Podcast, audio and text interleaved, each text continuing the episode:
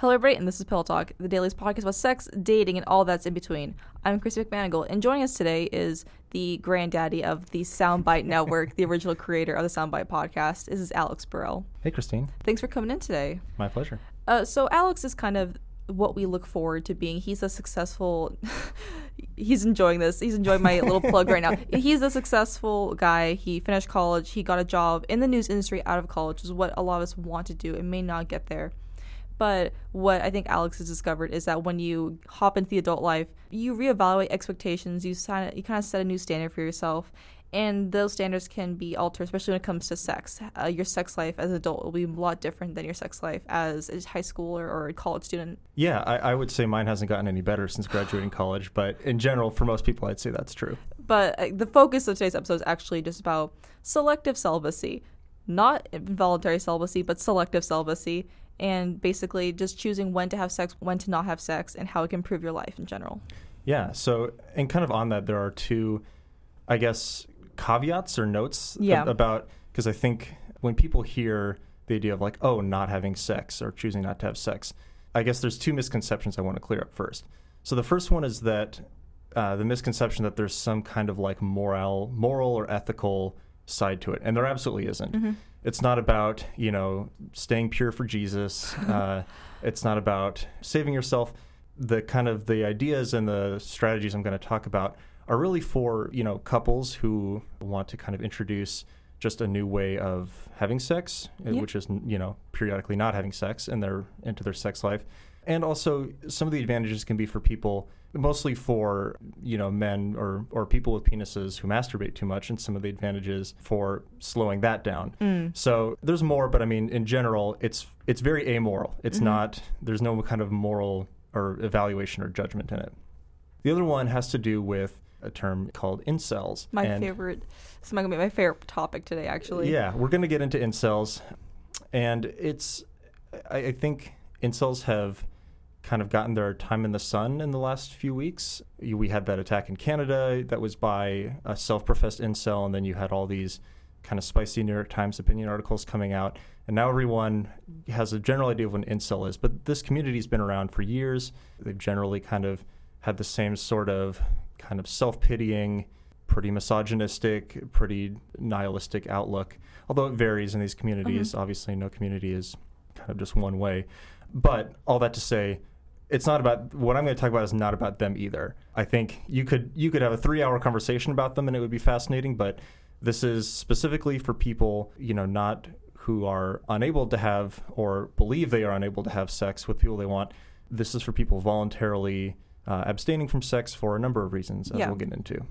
So for Alex, I believe at the moment you are not currently dating, you're not in a relationship, but you've realized that there are a lot of perks to not having sex or not masturbating nearly as much. Sure. I, I would say there are, I've kind of compiled a list of benefits or, or ways to look at, you know, kind of a period of down sexuality and uh, a, not as much of a negative mm-hmm. light and to kind of reframe how you look at those periods because everyone has those. And I think for different people, different people can kind of handle different amounts. So for, so for one person, you know, three months without sex is an eternity. Mm-hmm. It's a dry spell. For other people, you know, five years is is kind of what they would consider a long time.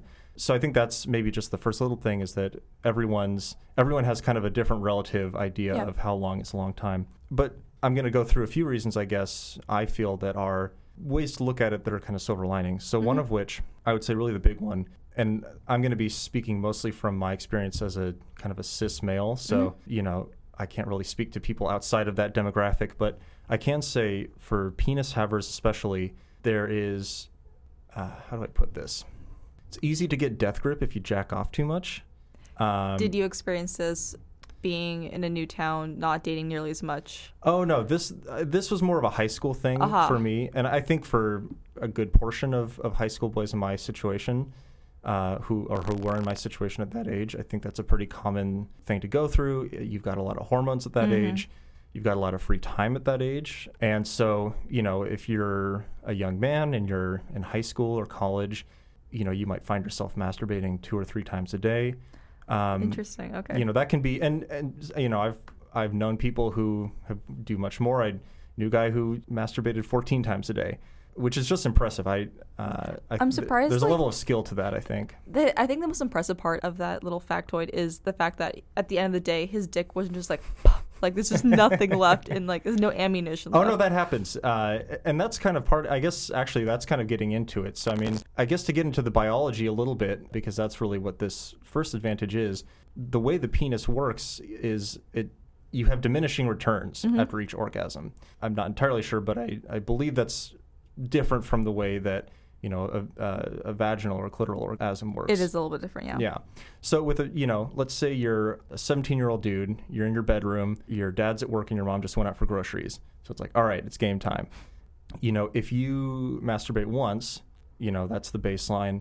The second time, it's going to be more difficult. It's not going to feel as good. After a few more times, you're, you know, you've got, as you said, you, you're out of ammunition. You've got nothing mm-hmm. left in the tank. And after a while, inevitably, I'm sure it would start hurting. It doesn't start hurting when you try to ejaculate and there's nothing there and it's just you're spasming, but it's not nearly as pleasurable. Yeah, I, I wouldn't say it hurts, but it just kind of you kind of you reach this point where you're just like you realize that your body is just like doing this purely biological thing, and you start to not even it starts to not even feel pleasurable. It's just like oh, this is this is my body responding to stimuli now. Uh-huh. But I guess to get back to my point, if you do masturbate too much, and you kind of your body needs more uh, stimulation to reach ejaculation, uh, one of one of the things that can result is you know you might be gripping too hard uh, with your hand, and that's can lead to what we call death grip. You know, early on in a few of my relationships growing up, before I really knew what I was doing in in the bedroom, I would have you know problems ejaculating, and I didn't realize it was due to death grip at the time Okay. and just kind of workshopped it with uh, you know the persons that I was dating at the time, and you know it was a really easy fix. It was like you really just go a week without jacking off, and that that really does it. I mean, even if it's been, I mean, it wasn't, it hadn't been a really long term problem for me, but even if someone's been doing it for a while, you can kind of return to your baseline sensitivity pretty quickly. So a week, two weeks, you know, if it's kind of a really long term thing, and and basically you'll find yourself kind of back up to, you know, high sensitivity, getting an erection, just walking around because you're just like, oh God, you know. And of course, that's that kind of will build into, I guess, my second point, which is about abstaining for the sake of the challenge of it. But there, that's kind of the big one. That's the health benefit, I Yeah. think, is you, you really can cure some erectile dysfunction issues. No, I can definitely agree to that. I remember in high school, you know, I'm with my first long-term boyfriend. We're having a decent amount of sex just because because we can. We had free condoms and the resources, so we're like, okay, great, let's go. And he wasn't nearly enjoying as much a couple weeks into our sex life, like the start of our sex life. I remember suggesting like just like why don't you like because on top of our sex life, he was also masturbating still con- at the same rate as when he was um, not having sex. And I suggest like why don't you just like lay off for a couple days, see what that happens, and it did really improve. We didn't have any issues afterwards.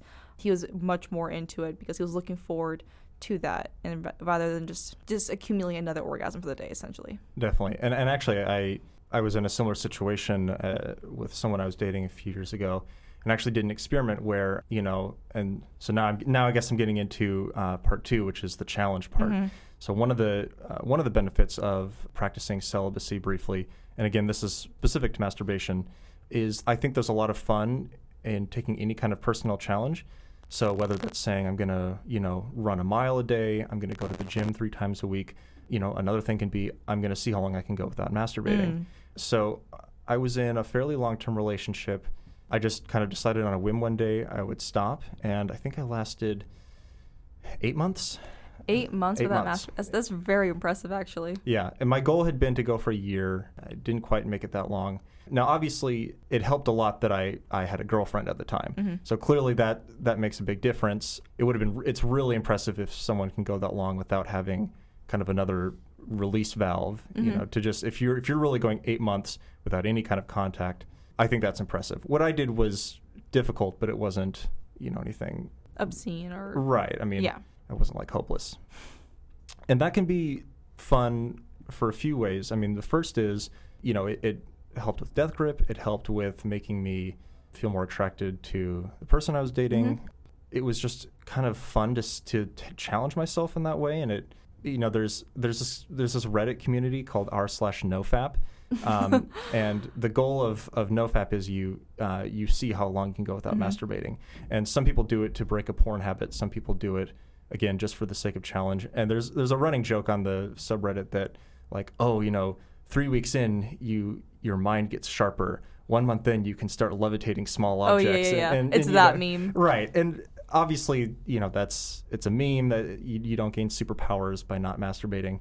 But like with any challenge where you say I'm going to I'm going to take this like hobby that I really enjoy and not and not allow myself to do it, I think it gives you a new perspective. Oh, definitely. I mean, saying it's the same thing as saying I'm not going to play video games for a month or I'm not going to watch TV for a month. I mean, it forces you to find different things to do with the time that you would have spent watching TV or, playing games or masturbating. And so in that sense I think it can be it can have some minor life changes. But for me it was it was mostly to just improve my sex life and it did. It really Mhm. helped. And then the next one, so th- we also have like if you're not going to masturbate and you're not having that much physical contact, you also you obviously get much more tense. But then you start looking forward to other things as well. And this is something that I've I've really had to deal with um recently. Not recently, but this school year, I was single for a very decent amount of time. I'd gone on my second long-term relationship and that was train wreck and kind of just needed a lot of time to myself. I spent multiple months being by myself, but I did still miss sex, obviously. I really did. And also living with a roommate who was in my rooms was a bit of a challenge. So you can't you cannot masturbate nearly as much, especially since my roommate had a more recluse lifestyle than I did. And so that was that was very interesting and that was really it was fun actually channeling that my sexual attention. Like you actually do get so much you, you can get a much better lifestyle out of it. And so the time that I was single, I was much I was more focused in school. I achieved my highest GPA essentially, and then I also was going to gym more often, and was I was at work constantly and doing whatever I could to be pr- productive and release endorphins in other ways. So also like working out, etc. And that was that was really nice being able to you know just channel that. And then the moment that I finally did get into a sexual relationship again, that was really interesting. I was that was it was it started off well. Mhm. Let's put it that way. So I see. I, I totally identify with kind of the experience you're you're saying. I mean, and I, I occasionally still do kind of t- restart that challenge, and I'll say like, okay, you know, three months, you know, or something like that, something Mhm. kind of manageable. I do that every once in a while, and I find, you know, when I do that, the- kind of the same things where I have more energy, I feel more kind of just awake and lucid. You know, you have all this kind of pent up feeling and emotion, and and so you look to get out in other ways. And I do exercise more too. Mhm. So yeah, I think. Oh, and one other thing I just remembered, and again, this is for you know men, for cis men specifically, I believe, but your testosterone rises when Oh, you abstain from masturbating, and uh, I've researched it a lot, and my understanding is when you you know if, if you stop masturbating on Sunday, seven days later on the next Sunday is when your testosterone peaks, and then um, then you kind of start losing the the benefits of abstaining. So you can kind of schedule it in a way and say, you know, oh, I'm going to masturbate once a week, and then you'll kind of be riding those testosterone peaks because it is about a week. You know, the first few days you're kind of okay, but Mhm. it is around day five or seven. It varies, but it's around the end of the week where you really start feeling the effects of it, and Mhm. so I think that's correlated with the testosterone's peak.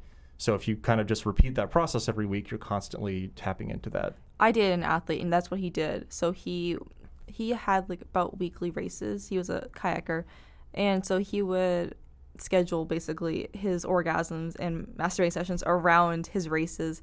And so he's like, "All right, don't touch me. Like we'll cuddle, but like." Don't go anywhere near my dick. I'm like, sounds good. All right, I'll keep my hands to myself. So when he was in his prime, like competing season, that's what he would do. And then he he said that he actually noticed he felt more aggressive. He had more aggressive starts, and he was actually able to be more successful when he was doing that. So Yeah, it's kind of like you know, like wearing training weights. You Mhm. know, it's it's it's just a way of kind of artificially putting yourself into a slightly different state that you can control and you can decide when you want to, when you want that state to end. Mhm. And yeah, I mean, it's great for athletes because an athlete has a very kind of structured, regimented schedule, so you know uh, when your when your meets are, when your races are, so you can say, okay, well, I'm gonna I'm gonna ejaculate on X, Y, and Z days, Mhm. and then you have that planned out. So the next one I have on my list is this idea I've thought about a lot, which is gaining greater appreciation for. The only way I can describe it is lower level sex, but that doesn't do a good job of describing um, it. like basic things. Yeah, so like hand jobs, blow jobs. yeah, so more first and second base stuff, I guess. Stuff you know below uh, penetration, um, and and more. And so I I, inclu- I had this uh, as you know, I- in the in the Google Doc we used for notes, I put a link to a comic from Calvin and Hobbes Okay. because I think that Calvin's dad would make a great sex therapist. I, I mean, his mom probably would too. Uh, but his dad has all these lessons about building character and practicing patience, and he's kind of like this uh, kind of stoic figure. On my phone, I'm going to pull up the specific comic so I can read a little bit of it. But it's this comic where Calvin is with his dad, and his dad is grilling burgers. Calvin's like, "Can't we cook the hamburgers yet?" And his dad, oh, he's not grilling; they're, they're putting them on coals. Actually, I don't know. I don't. I don't make. I don't make burgers outside of just like frying them on the stove. I Oh don't no, know. I've I've done the briquettes. They take like a hot sec to actually get going. Okay, it's it's a but, process. Mm-hmm. But this is grilling. What he's doing with. Okay, see, I don't. I don't. I don't know these things. um, but anyways, Calvin is really impatient. He wants to eat now. Mm-hmm. Like he doesn't want to wait. He's like, why don't we just go to McDonald's? You know, if, if we have to wait. And what his dad says is, you know, Calvin, sometimes the anticipation of something is more fun than the thing itself once you get it. And he talks about, you know, we're sitting out here. It's a beautiful day. You can look at the trees and the sunset while the coals get hot. And he's saying, you know, dinner will be over soon and you're going to forget about it and you'll be distracted by all the other things you have to do. But right now, you can enjoy anticipating that dinner mm. in the evening. And, you know, I don't know Bill Watterson personally, but I think he might have had sex on the mind when he drew this comic. because I think that's a perfect analogy for sex. I think if you are, at least for me, I think if you're obsessed with the orgasm, if you see that as like the ending point, the finish line, and you're mm-hmm. like, even if you're not rushing to get there, but if it's the thing you have in mind and you're focused on like having the best, most epic, you know, bass boosted dubstep drop orgasm of all time, like if that's what your goal is, I think you're missing out on 95% of what's enjoyable at- about sex. and that ninety five percent is foreplay, and like, Right. it's you you guys like kind of you guys start out and you come together, and it's you guys feed off each other's bodily responses, and that keeps building up, and then you move on to sex. Right. Which- I mean, yeah. I almost think the rhythm, you know, sex is, I kind of also compare sex to like a dance because you have these rhythms and you have up periods and down Oh, yeah. periods, you know, speeds up, slows down. But you can really divide it into foreplay where you're working your way up, you haven't decided exactly what you want to do. Then you reach the plateau where you're like, okay, we're, we're definitely having sex now and, you know, we're working towards kind of achieving climax and then climax. Uh, but those first two periods, the foreplay and the plateau, they're both great. There's a lot to enjoy in them, and you can re- you can relearn to appreciate.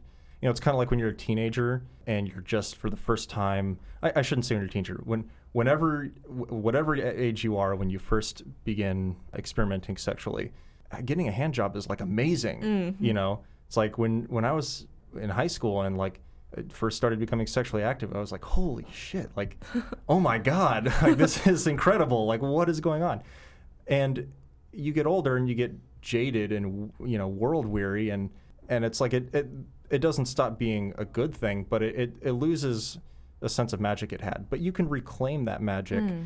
by saying, if you and your partner kind of say, okay, we're going to take a month or two, let's say, and we're not going to have sex. We're not going to be sexually active, but we're going to use that time to be really intimate and to hmm. flirt a lot and to kind of tease each other a lot and to just build up this really complex set of interactions and emotions. You you can build up so much anticipation that once you get back into things, then it's like then the hand job is great again. Then it's hmm. like whoa, it's finally happening again. You you've relearned to appreciate it in the same way that if you listen to your favorite album 10 times in the same week, you kind of get sick of it and you have to wait a few months to re listen again and, hmm. like, oh, now I remember why I liked this. So it's a long winded way of saying anticipation is often just as good or sometimes better than the end result. You know, an orgasm is five to 30 seconds, mm-hmm. but you can have hours of fun before that and potentially weeks or months of anticipation before that. So that, that's one advantage, and that's why I, I linked. That's why I referenced Calvin's dad, because I think just like Calvin eventually would learn to appreciate waiting for the burgers, in the same way, you know, we can we can enjoy every single step in the process, you know, before climax, because every step is great. There's value to it. You actually remind me of this what is it, Sex and City episode. I believe it's like season one or season two. Season two, actually. The woman, there's one character, and she's the more sex driven one. She's kind of a huntress. She sets her eyes on someone, she goes after them, and her prey this time is her yoga instructor.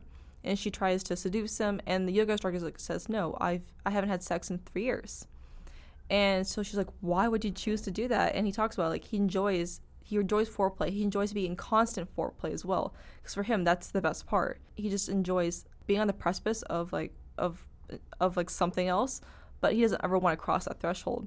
And so it's a really interesting concept and i really like that episode it's my favorite one. So they debate back and forth and then she starts feeling the effects because she's given up sex for like a week. And she's you know she's so, tense and she's she does a really good job. It's hard for me to explain but her acting's pretty is pretty spot on about this and i can really understand it. But then it also reminds me about you know my relationship currently the relationship started with sex like we didn't date we had sex first and then we started a relationship and for that i constantly think about that first night I do because there's a lot of anticipation and just like this, this feeling of new.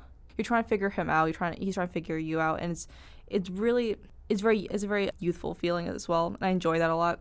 And so we've been dating for a few months now, and I go back to that feeling. And sometimes I wonder like if I if we stopped having sex for like two or three weeks, could we gain that back? Because I, I enjoy sex now, you know, obviously, but sometimes like there's that one little thing missing because now it's a more it's a rhythm it's a routine i want to achieve that old feeling again right the the excitement of not of novelty is gone mm-hmm, exactly uh, you, it doesn't mean you aren't enjoying what you're doing because sex is inherently pleasurable but there's an element of it maybe that's that's lost a little bit of glimmer yeah yeah, yeah. exactly yeah absolutely and then i guess the last one and we're kind of veering back into talking about incels a little bit, but uh-huh. I, I, uh-huh. think this is maybe a hopeful way to look at kind of being not very sexually active.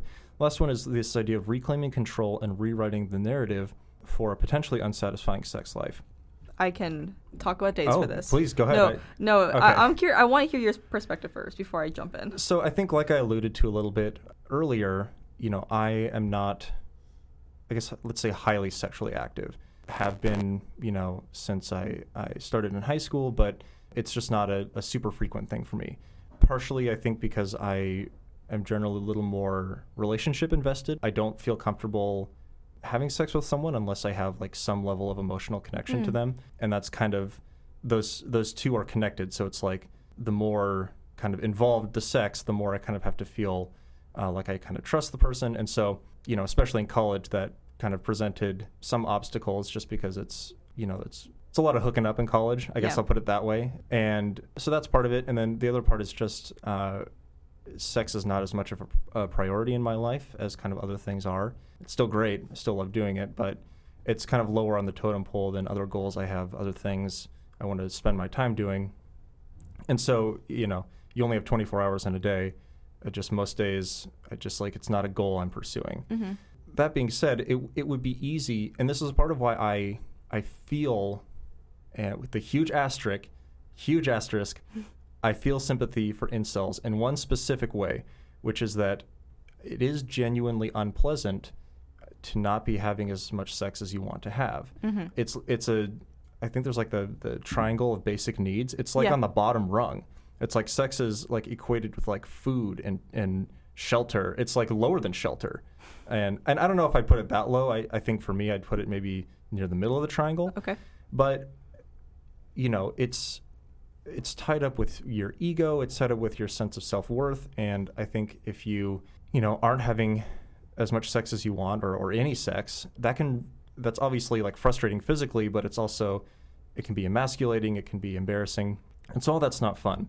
But I think there's a way to reclaim that narrative and to say, what does it really mean that I'm not having sex? And a few of the ways you can look at it, you know, I've already gone over. One of which is to say, you know, I can use this as a way to challenge myself. You know, if you're again, if you're like a young a young man and you really want to be having more sex, you know, just stop masturbating entirely for a month and you will find that you are much more driven to go on and have sex. yeah, yeah. You, will, you will the motivation will come to you magically and you will find yourself uh, you will find clarity in the goal of like you know finding a partner and and wooing them and having sex with them uh, you can also look at it as uh, more intrinsically, just like you know, I have other things, kind of like you mentioned with that Sex and the City episode. I, you know, you maybe just enjoy the foreplay and the teasing and everything else, and you're making it a mission to kind of achieve that instead. And I think the most important thing, and you know, the the way that could potentially save lives, even Because again, you look at the terrorists in Canada who and and terrorists in the United States over the past few years Yeah. who have killed because they consider themselves incels. It's it ul- ultimately to me comes down to just not making such a big fucking deal out of it. It's like a lot of people die alone and virgins. Maybe not a Oh, lot, God. but a fair amount of people do. Yeah. And there are plenty of people in the world who never or very, very rarely have sex. And they have pets and they have Mhm. gardens and they go hiking and they get jobs.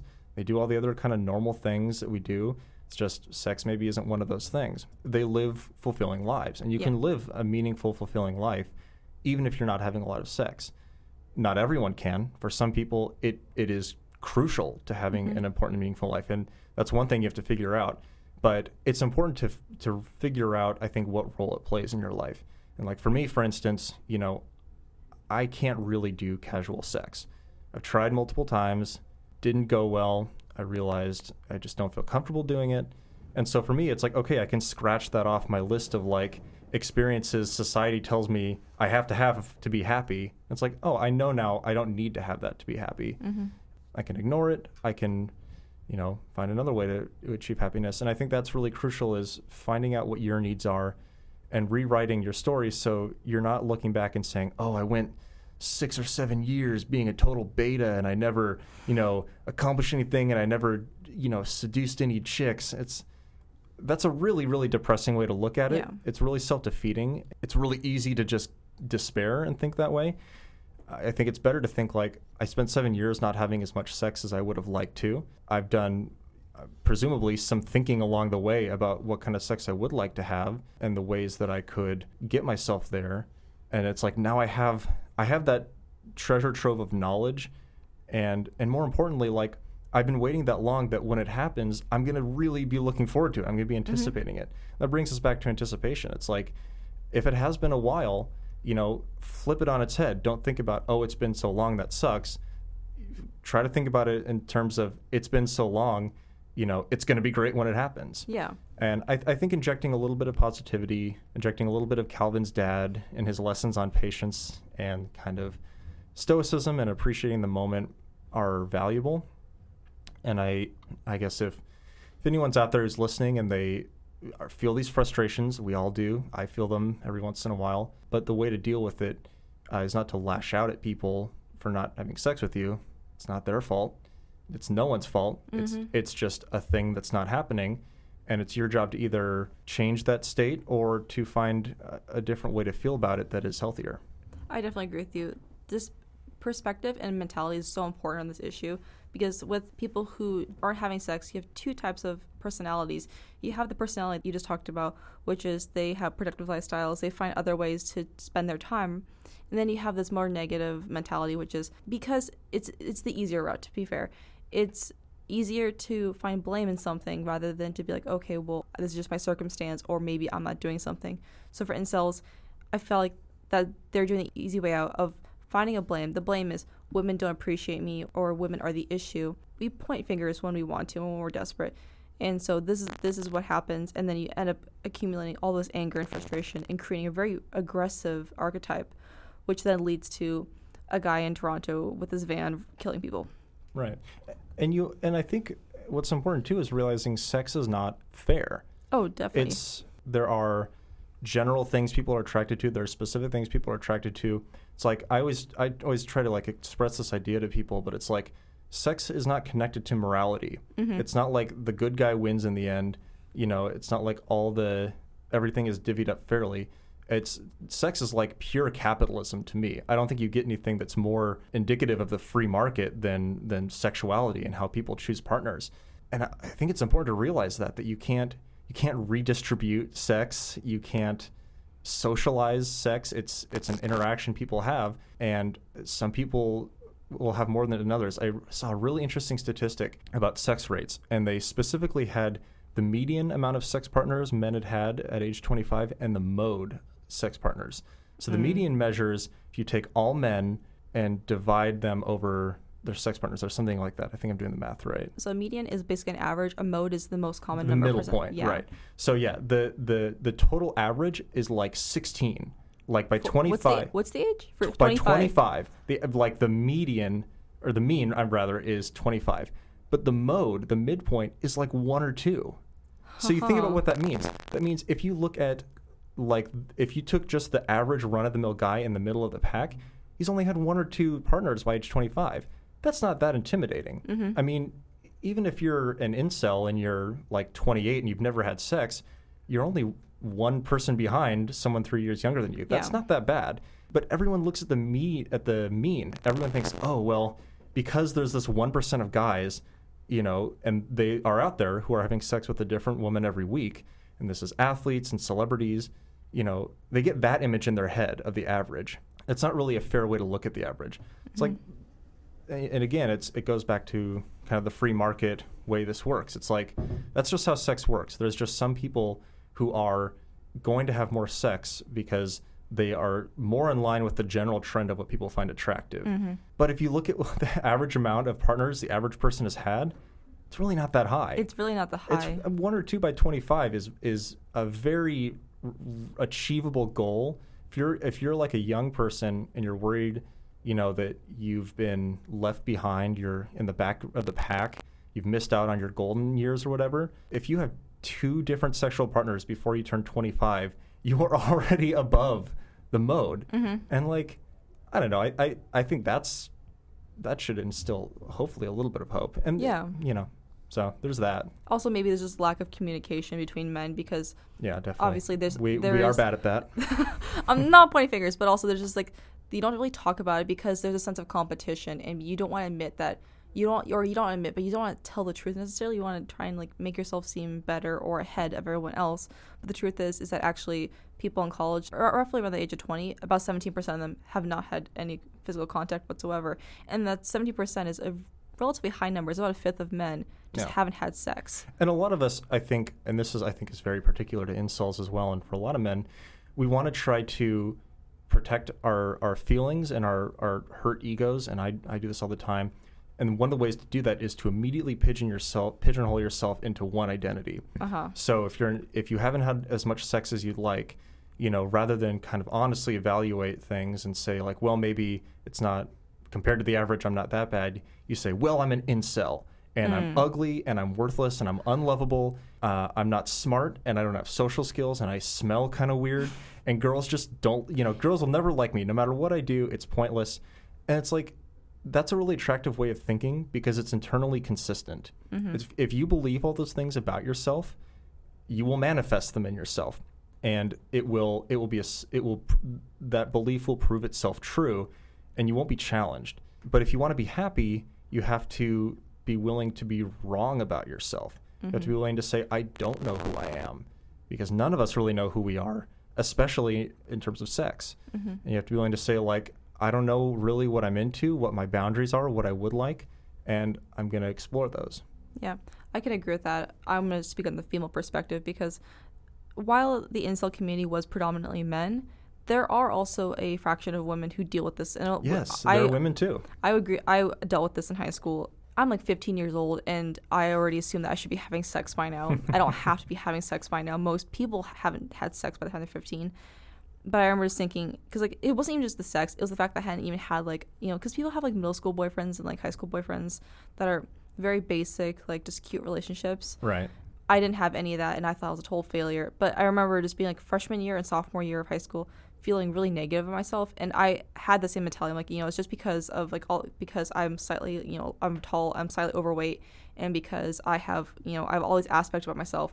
I chose to focus on that rather than just being more proactive. I basically blamed my natural like physical features, and also blamed men. I blamed men for having a certain vision of what women should be, etc. And then the minute I started being proactive, that changed. I was like, all right, fuck, like just ask someone out. It's fine. Right. What do you have to lose at this point? And the minute I became the aggressive archetype, and then started asking out men, things obviously changed, and I was able to actually achieve relationships and have sex, and that wasn't an issue. So it was basically just flipping a switch, and it's like, all right, just change this, actually do something else besides just sitting there and focusing on yourself and Right. having one one facet. And even if it didn't work, even if you made all those changes, you became more positive, and it had zero effect on your sex life, I mean, you're still being a more positive person. You're still like changing your your self image. I mean, mm-hmm. it's you can never lose by by doing what you're talking about by just shaking yourself out of that rut. It's never Yeah. a bad idea. Yeah. It's basically the idea is like you can't really lose something that you don't have. If you fuck up or you just don't get what you want, you're still in the same spot. It's not like you've backstepped in any or backpedaled in any sort of manner. In fact, like even though you haven't actually made any progress, you actually have made progress. You have to remember that as well. I feel like. Right. Yeah, definitely. All right. Unfortunately, we are actually out of time, so this we has have. been a, yeah, no, I this has been a great conversation. uh, but Alex, thank you so much for coming out here and contributing once again to your little legacy here. Thank you for uh, letting me mansplain uh, sex for half an hour. Appreciate that. So this has been Pill Talk with Christy McManigal. If you have any questions, concerns, you want to, if you are an incel and want to prove us wrong and send me a really aggressive email, I would l- really love that. Call actually, me a cuck on Twitter. It hasn't happened in like a year now. I miss someone called you a cuck on Twitter. People call me a cuck all the time. Oh my gosh! But if you want to send us something, send it to us at podcast at dailyudub.com. But thank you. We'll see you next week. Thanks, Christine.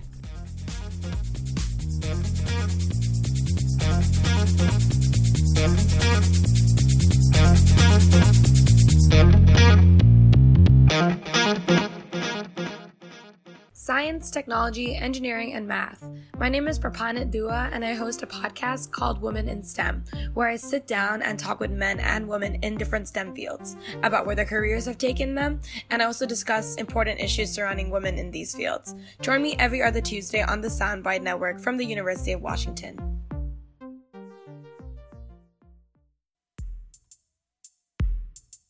For more like this and other great shows covering sports, science, relationships, and the arts, visit the Soundbites website, uwpodcast.com. That's uwpodcast.com.